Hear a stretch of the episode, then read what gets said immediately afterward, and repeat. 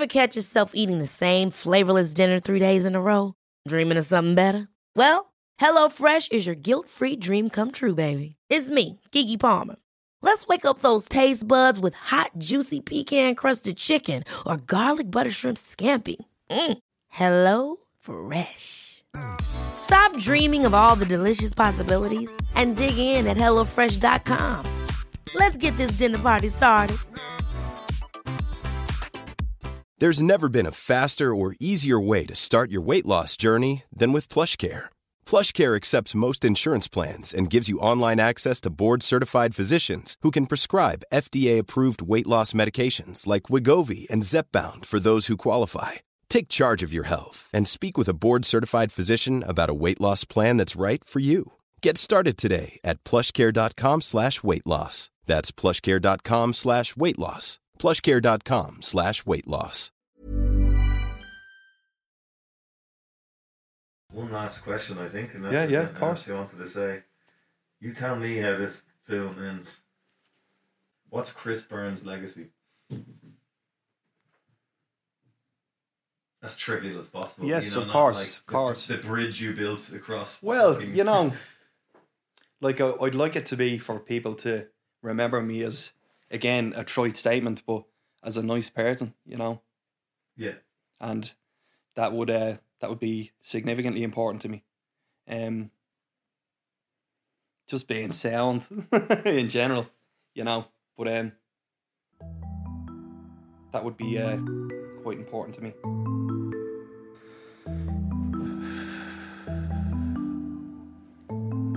You know, the rest is history. You just heard a clip from the amazing documentary called Git Was Here, and we had the chance to see this amazing movie and do our first ever live episode of Grief Encounters in the Sugar Club here in Dublin. So the movie is all about Chris Byrne and is made by his friend Lorcan Fox. It's about his life, and it is so clear when you see this movie how much he is loved by the people in his life. I think because he was so larger than life, because he's such a presence. Yeah. And for me, what touched me was to see his big group of male friends speak so openly and honestly about how much he meant to them, and to see very visibly how much they miss him. Because often you don't see that, Yep. um, as we discuss in the podcast. And I don't think that's been very gender specific or very general or it doesn't mean to be a sweeping Yeah. statement but usually it's not as forthcoming it was very touching i mean when we watched the movie and then got up to do the podcast i felt a little bit sort of nervous that we do it justice Yeah, and course. do chris justice Yeah, I mean, I think when you see Chris in the film, he's got this smile that, like, I don't think I'll ever forget because in every single scene, he has this big, beautiful smile. Um, he was very funny. He was adventurous. Um, he absolutely loved and adored his wife and his son. Um, he didn't get to to to see his son grow up, which is something that we talk about, um, which is a very sad, sad um, part of his story. But you could feel in the room all his family and friends who loved him so greatly. There was just an energy in the room um, about how much he meant to them. Even though the documentary does look at death and grief, it's also really a lot about life and what life is all about, especially when it's cut short. And he seemed to live his life to the fullest. Mm, and I think it's uh, Lorcan Fox, the who made the documentary, who was his friend. I think he came about it in a very nice way. Yeah. In that he wanted to show his friend off the best he could, but also from the same point of view, the sort of because he was a messer, Yeah. and the his personality. But the various different pockets, like you saw him on his wedding day, how he took it actually very seriously Yeah, of course. yeah. um, his religious devotion, Yeah. uh, his devotion to his wife and his son, as he said, but also to his family and to his friends. And it, it's just, it's really moving, whether you knew him or not. Um, it's just, it's incredibly moving documentary that I think makes you want to go home and film every day of your life all the time. So people have it. We sat down with Lorcan and Christopher's wife, Caroline Byrne.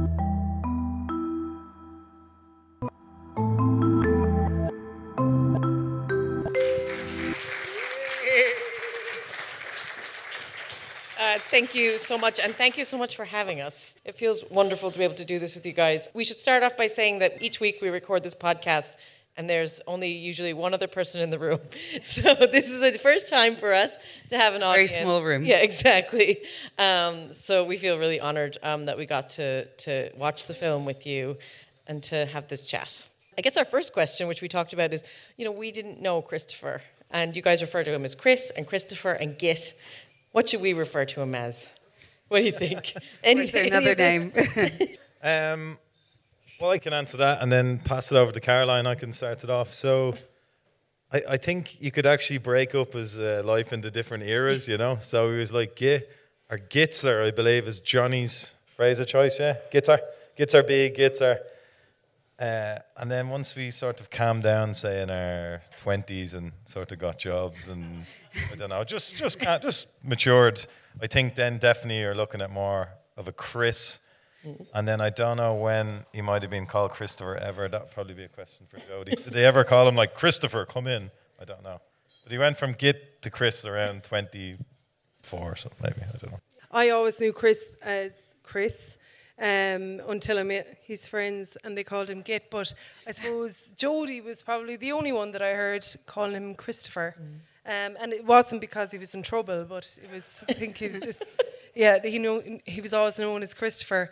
I know we did the, the premiere in, in Glore a couple of weeks ago and I did an interview for the local paper and it was Git was here and they asked me why it was Git. They didn't understand the whole reasoning behind um, the nickname Git, so I had to explain that. But uh, I suppose the only reason I knew that was I spent so long in Dublin and understood. I think his aunt, Catherine, is up there, and her nickname as well is Git.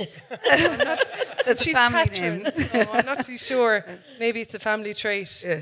It's lovely to put, for anyone who walks down the South Wall uh, quite a bit, down to the lighthouse, it's lovely to put the mural in context.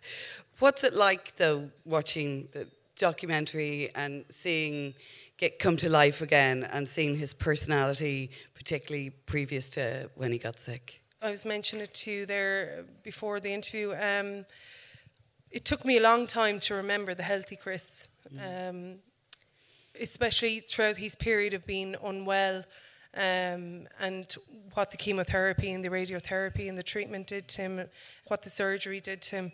So I suppose it's only in the last six months I've started to remember the Chris that I, as I said in the docu- documentary, the Chris that I fell in love with. So I'd kind of eliminated the sick Chris from my head until I saw the documentary last Tuesday week, and I remember I mentioned it to Lorcan. Um, it's quite difficult. I suppose towards the very end there, you saw photographs of Chris holding his nephew Josh, his sister's baby boy, and I'd forgotten that Chris. And it's Christmas 2015. Chris came to Clare. Um, it was his last Christmas. Um, I remember looking at him that Christmas and going, "Jesus, this fella's not going anywhere anytime soon." Um, and he passed away three months later. But that's how much I was in denial with his illness and his sickness, even though Jody and I had met his oncologist probably two weeks before Christmas and told us that there was a limited amount of time left. But I- I think we were just in denial. We were just constantly hope, living in hope that you sort of need to keep moving Yeah. forward when somebody so close to you is that sick. Is that yeah, sort of you, you almost just can't give up. Yeah. And that Christmas passed, and I remember we were due to go to Ringsend for New Year's Day for dinner down to Chris's parents' house, Jodie and Edel. And Chris had a fall on New Year's morning, and I remember having to get a neighbour of ours in Lucan to, to come and assist.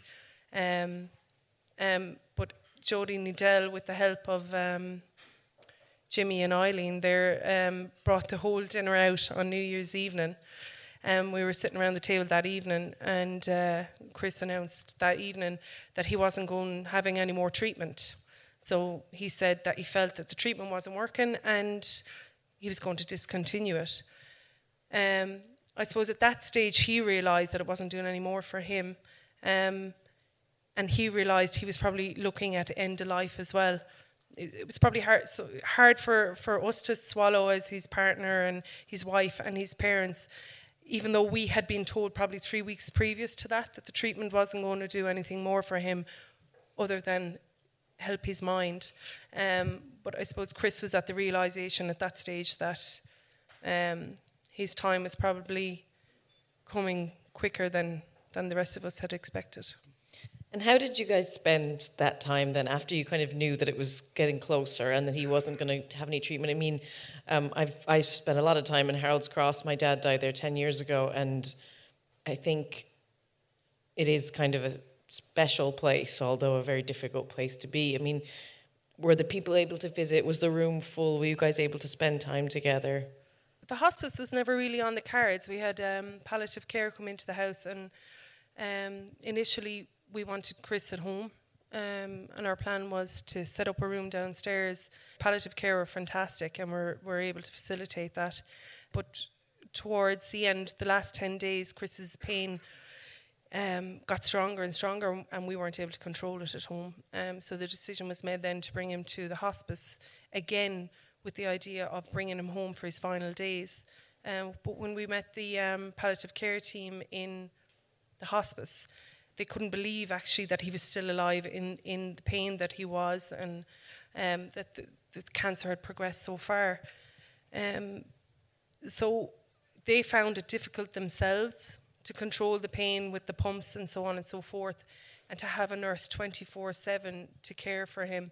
We wouldn't have been able to have that care at home. But the staff in Harold's Cross Hospice were just out of this world. I couldn't commend them enough for what they did. Um, they were there 24 7. They provided facilities for us to stay 24 7. We, we, were able to, we were able to be at Chris's bedside for the whole 10 days that we were there, which made a huge difference to us than having to come and go and not knowing when the time was going to come, but knowing that it was near. Um, Chris was conscious probably till three days before he passed away. Um, and once he fell into consciousness, then we were still able to sit by his bedside. Um, the care there is fantastic, and they prepare you for almost every hour, and they, they know before the patient goes what when they're going to go or how they're going to go. Could we talk a little bit about our attitude to grief in general in this country? Because obviously you touched on that in the documentary. There seems to be a thing that we're very good at doing funerals, and we're very good at doing the drinks that come after the funerals and then not very good after that when it comes to talking about the person, mentioning their name, bringing them up in conversations. Do you think we need to do a bit better? We, we did set out with a, a, a question, like genuinely, we were like, well, let's find out. And after about two interviews, it, it became apparent, and I think any of my crew who were there those days will see it. Like, we kind of had these cringe questions. where, like, what makes a good death? and like after like the second one, we are like, this is a stupid question, yeah. like you know. And then we are like, what makes a good life more so?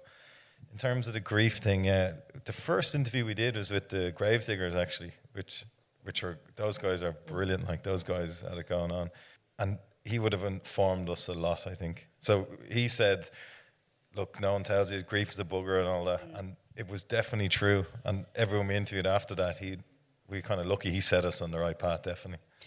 And he said about being embarrassed, that really struck me how people yeah. are really embarrassed to be grieving because they've lost someone who's like an integral part of who they are and their entire life. And they're gone and they still feel embarrassed two years later to say, no, I really miss them and I'm having a hard time with it. Um, I thought that was really important because em- embarrassment and shame around grief is really prevalent, but we just are too scared to, to say it. Yeah, he definitely reframed. Like we are sort of lucky. Definitely, he definitely reframed it. As he said, mm. good with the pageantry, not so good with the processing years later.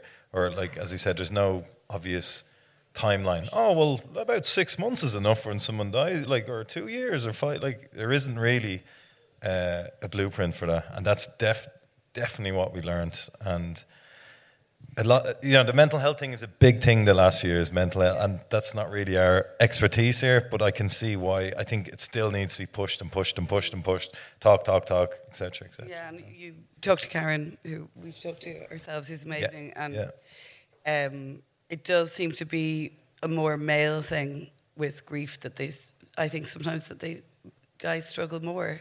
I, I think it's Dealing with. very difficult to generalize in this no, day no, and age about identity politics, but absolutely, like it's, it's it's it's blokes, man. It, it's male. It's it's Yeah. young men, Yeah. and it, and that's why we had to go and do Karen.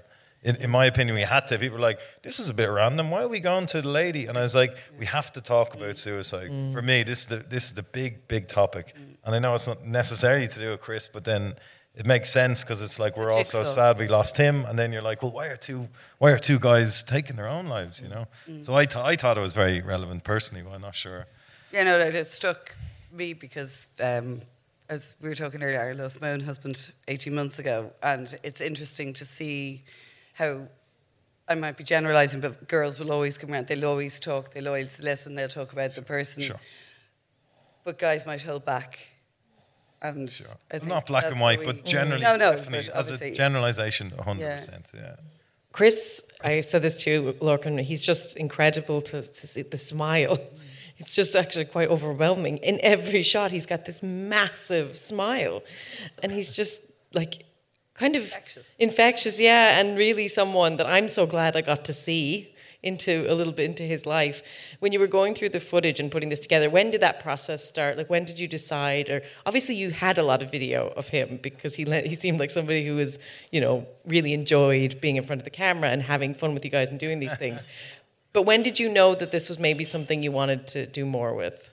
I don't know, yeah. So everyone has uh, camera phones and stuff now, obviously. So some of that footage is from, uh, is actually from the 90s, would you believe? Like literally. So we've always had cameras and we're doing fun stuff and sort of jackass stuff if you want. So we have a strange situation where you have this ridiculous amount of footage. We've I've loads more footage, like, but we are always just filming. We some of the videos and what we'd go to parties and just be filming each other, being funny. And there's all these beautiful women just sitting around, like this, just going, and we're like, yeah, look at this Fraser, yeah, like trying to be funny. It's, it's really quite odd, like. but, uh, we were always about the, the next laugh. Can I make you laugh, Greg? Look at this, Greg. Look at this. My God, like who's who's the funniest? Like that's all that mattered. And just genuinely footage of these girls just sitting there. waiting. so I don't know. Yeah, I, uh, That Yeah. still hasn't changed, by the way. we had all the we had all yeah parties and all. Yeah, we, we had all this footage, and I'd done a lot of sort of very corporate work and a lot of propaganda work, which I don't I don't put myself out for future opportunities. But I work for a lot of big states around the world and big brands. And after that was done, I was like, I want to do something real. Like I want to do something real, like grainy. So mm-hmm. yeah, so yeah, we're always like, we'll do something. We interviewed Chris in about four years ago now. Caroline was trying to tell me the date. It was Yeah, I think it was in November, November before he passed away.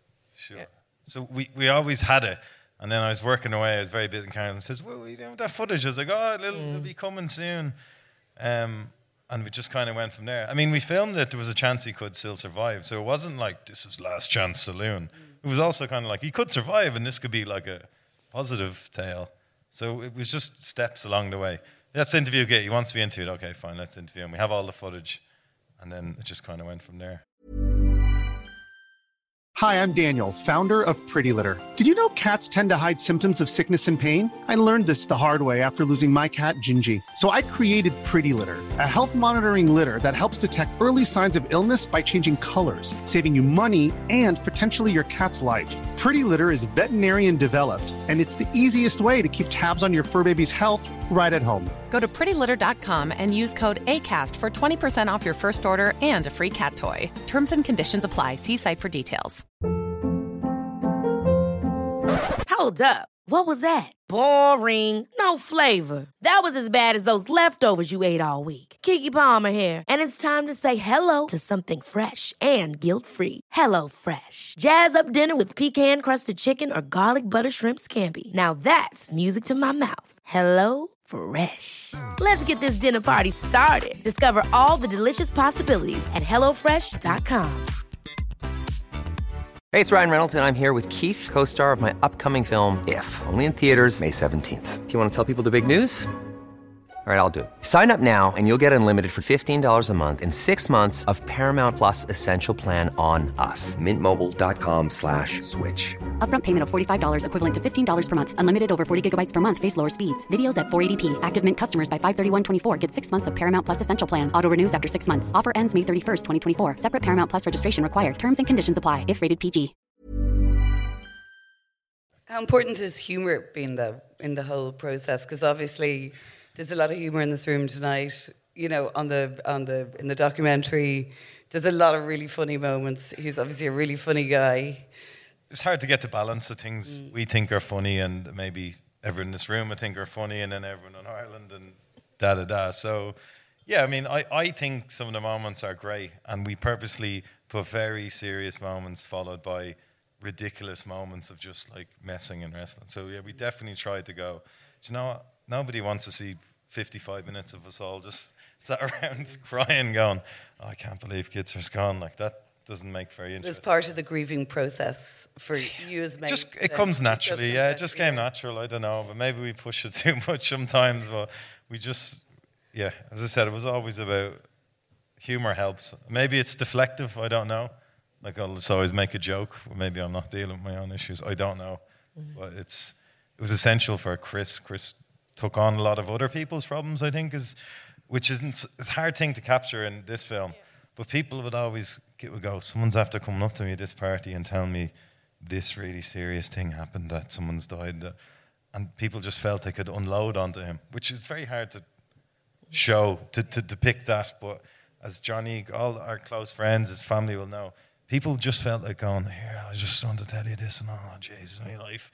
And he'd come up and Oh my God, this person is just telling me this. For some reason, I don't know. As you said, his personality that just Drew people. gave off something that you could just go, Here's all my issues right now. And they go, It's bizarre. Like, Did he find it hard to, to kind of?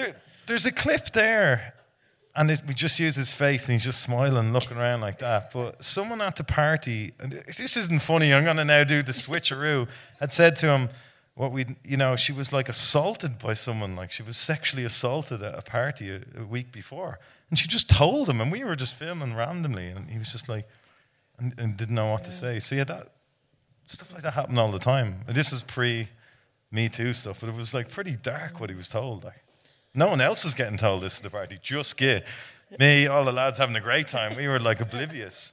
I don't know. There's something about his uh, the vibe he gave off. I, I don't know what it is. He seems really brave um, in general, just you know, confident and but brave to um, have that conversation with you when you guys sit down and you have the conversation about what might happen and how he wants it to go and how he hopes things will be. That takes a lot of trust to have that conversation. What was it like for you guys? What was it like to be, to watch it? Um, yeah, I, I, well, to watch it, I suppose from the very start, Chris was a realist. Um, and from the very beginning, he tried to find out as much information about his illness as possible. Um, he attempted to speak to me about his future as much as possible, but I suppose I was more in denial. Um, I was very lucky that he had a very close relationship with his parents, Edel and Jodie, and he discussed an awful lot of that with, with Edel. But yeah, he was a realist. He fought till the bitter end. Um, but I think from probably from the very beginning, Chris knew his destiny. He knew that this was gonna this was gonna take him, um, and he had everything planned. He had everything decided prior to all this. Um, uh, I suppose he did try and discuss it with me on several occasions, to and from hospital trips to Beaumont, but um, he wasn't getting anywhere with me. And I suppose to see him there, yeah, he was very brave. Um, he understood what was going on. Um, it shows there, I know his sister spoke about his faith. Um, Chris probably was, he was very interested in religion anyway. He often spoke about um, becoming, converting to Judaism. Um, but he read an awful lot. He, he read about every religion to try and understand every religion. And he had great faith. Um, and people probably think that his illness brought that upon him, but it wasn't. He always read about it. He always had, you know, he always believed in God. He wanted to understand as much as possible about it. Um, and I think towards the end, Chris was completely at peace. Um, he was completely relaxed. I think I remember in November, before he passed away, shortly after that recording, Chris was very agitated and, and unhappy, and he was um, irritable. He, he, was almost unbearable at home, and, and Flan was unwell the same day, and he rang and, and he, he said he'd still pop out to see him.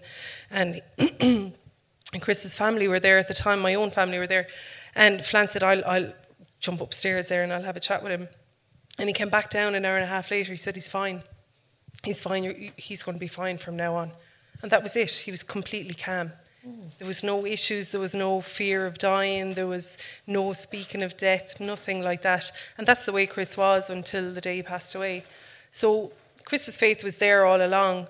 Um, it's not the faith that I would have, but it's the faith that he had, and it's the faith he believed in, and it helped him towards the last few months of his life. Day to day, you've your lovely little boy who's gorgeous. Um, the star of the show, I think. the Uh, star- absolutely. On both screen and- and the image of his dad, who's gorgeous. um, obviously, he gives you hope to get up in the morning and keep going and moving, you know, forward as much as he can. I think he keeps me going, number one. Um, I moved down to Clare back in January um, with my job and everything else. Um, I suppose I had isolated myself to an extent in Lucan. Um, I, I have very good friends, a very good family, but shortly after Chris passed away, I decided I have to go back to work. Um, I needed a routine. He needed a routine. Um, he was five weeks old when Chris got sick. Um, and after that period of time returning to work, it just, things became like Groundhog Day. Every day was the same. I'd drop Harry to creche, go to work, come home, collect him at half six. So it's like something has to change here. And Chris and I had discussed before he passed away, our initial intention was to move to Clare and to build our own house and him to get his job down there and, and me to go down there. Um, so he had said before he passed away, make sure you go back to Clare and continue with the idea of building the house and, and go ahead with all those plans. Um, Harry's every bar of Chris. He's he's the same bravery. He's the same. He loves to be the centre of attention. He's loud. He's brash. Um, that's the way he's going to be. And he's never seen Chris like that. So it goes back to nature and nurture again. Uh, but going back to January, yeah, I decided right, it's time to move down to Clare. I need more for him and more for myself as well. And even though I had the support in Dublin, um, both Chris's parents are still working, um, and and Ringsend is a long way away at six o'clock in the evening if you're stuck in work, and you need a childminder within ten minutes away. Um, but Harry's every bar and brack of of his dad, um, and it's great to have it because uh, I remember meeting a guy in work there during the week, and he said. Chris is going to be forever alive once you have that fella because he's every bit of him, and he is every bit of him.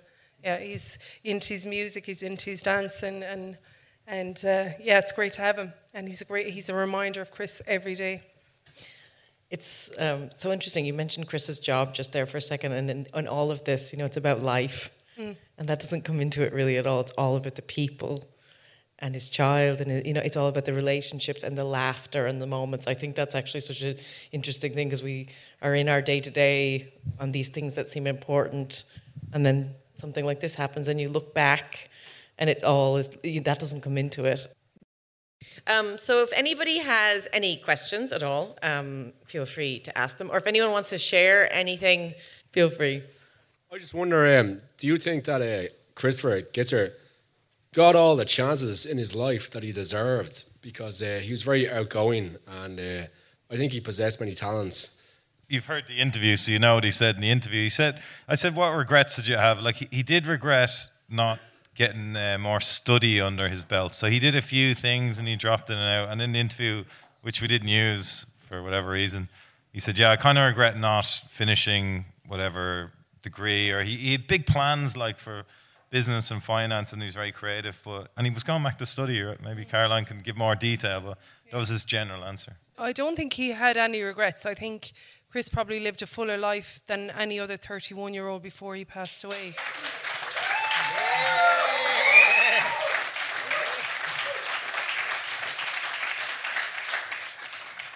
Um, but I do think he had a lot more to offer. I think um, maybe I'm biased, but I think he was an extremely intelligent guy.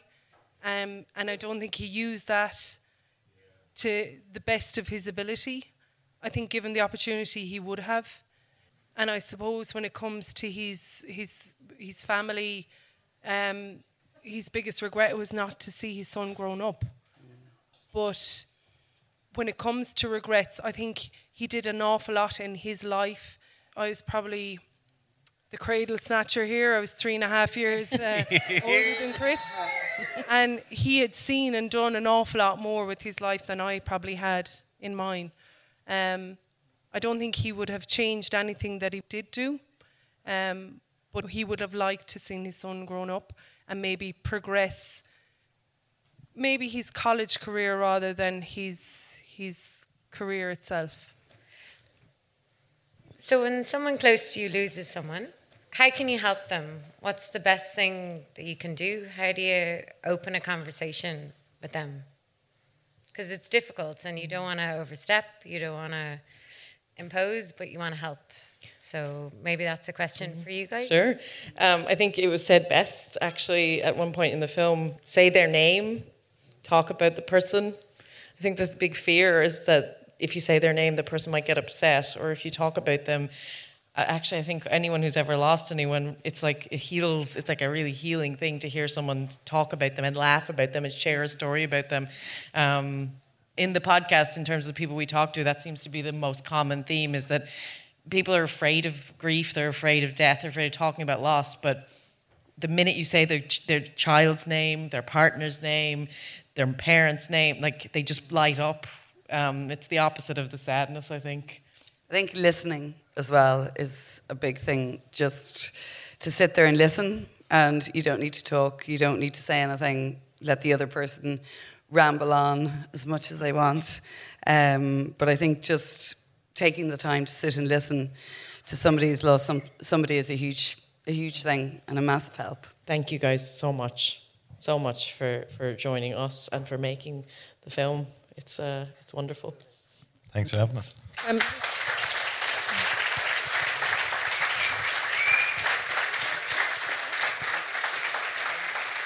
Um, just on, on behalf of myself and the Byrne family, I want to thank Lorcan and his very tightly knit crew and everyone that got involved in the documentary.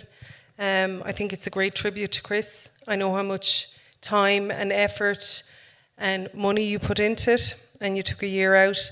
Um, and I just want to say thank you very much, and it's very much appreciated. Thank you, Caroline.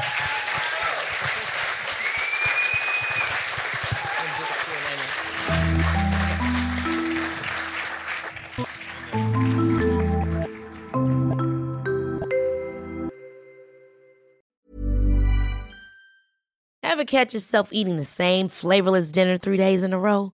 Dreaming of something better? Well, HelloFresh is your guilt free dream come true, baby. It's me, Keke Palmer. Let's wake up those taste buds with hot, juicy pecan crusted chicken or garlic butter shrimp scampi. Mm. Hello Fresh. Stop dreaming of all the delicious possibilities and dig in at HelloFresh.com. Let's get this dinner party started.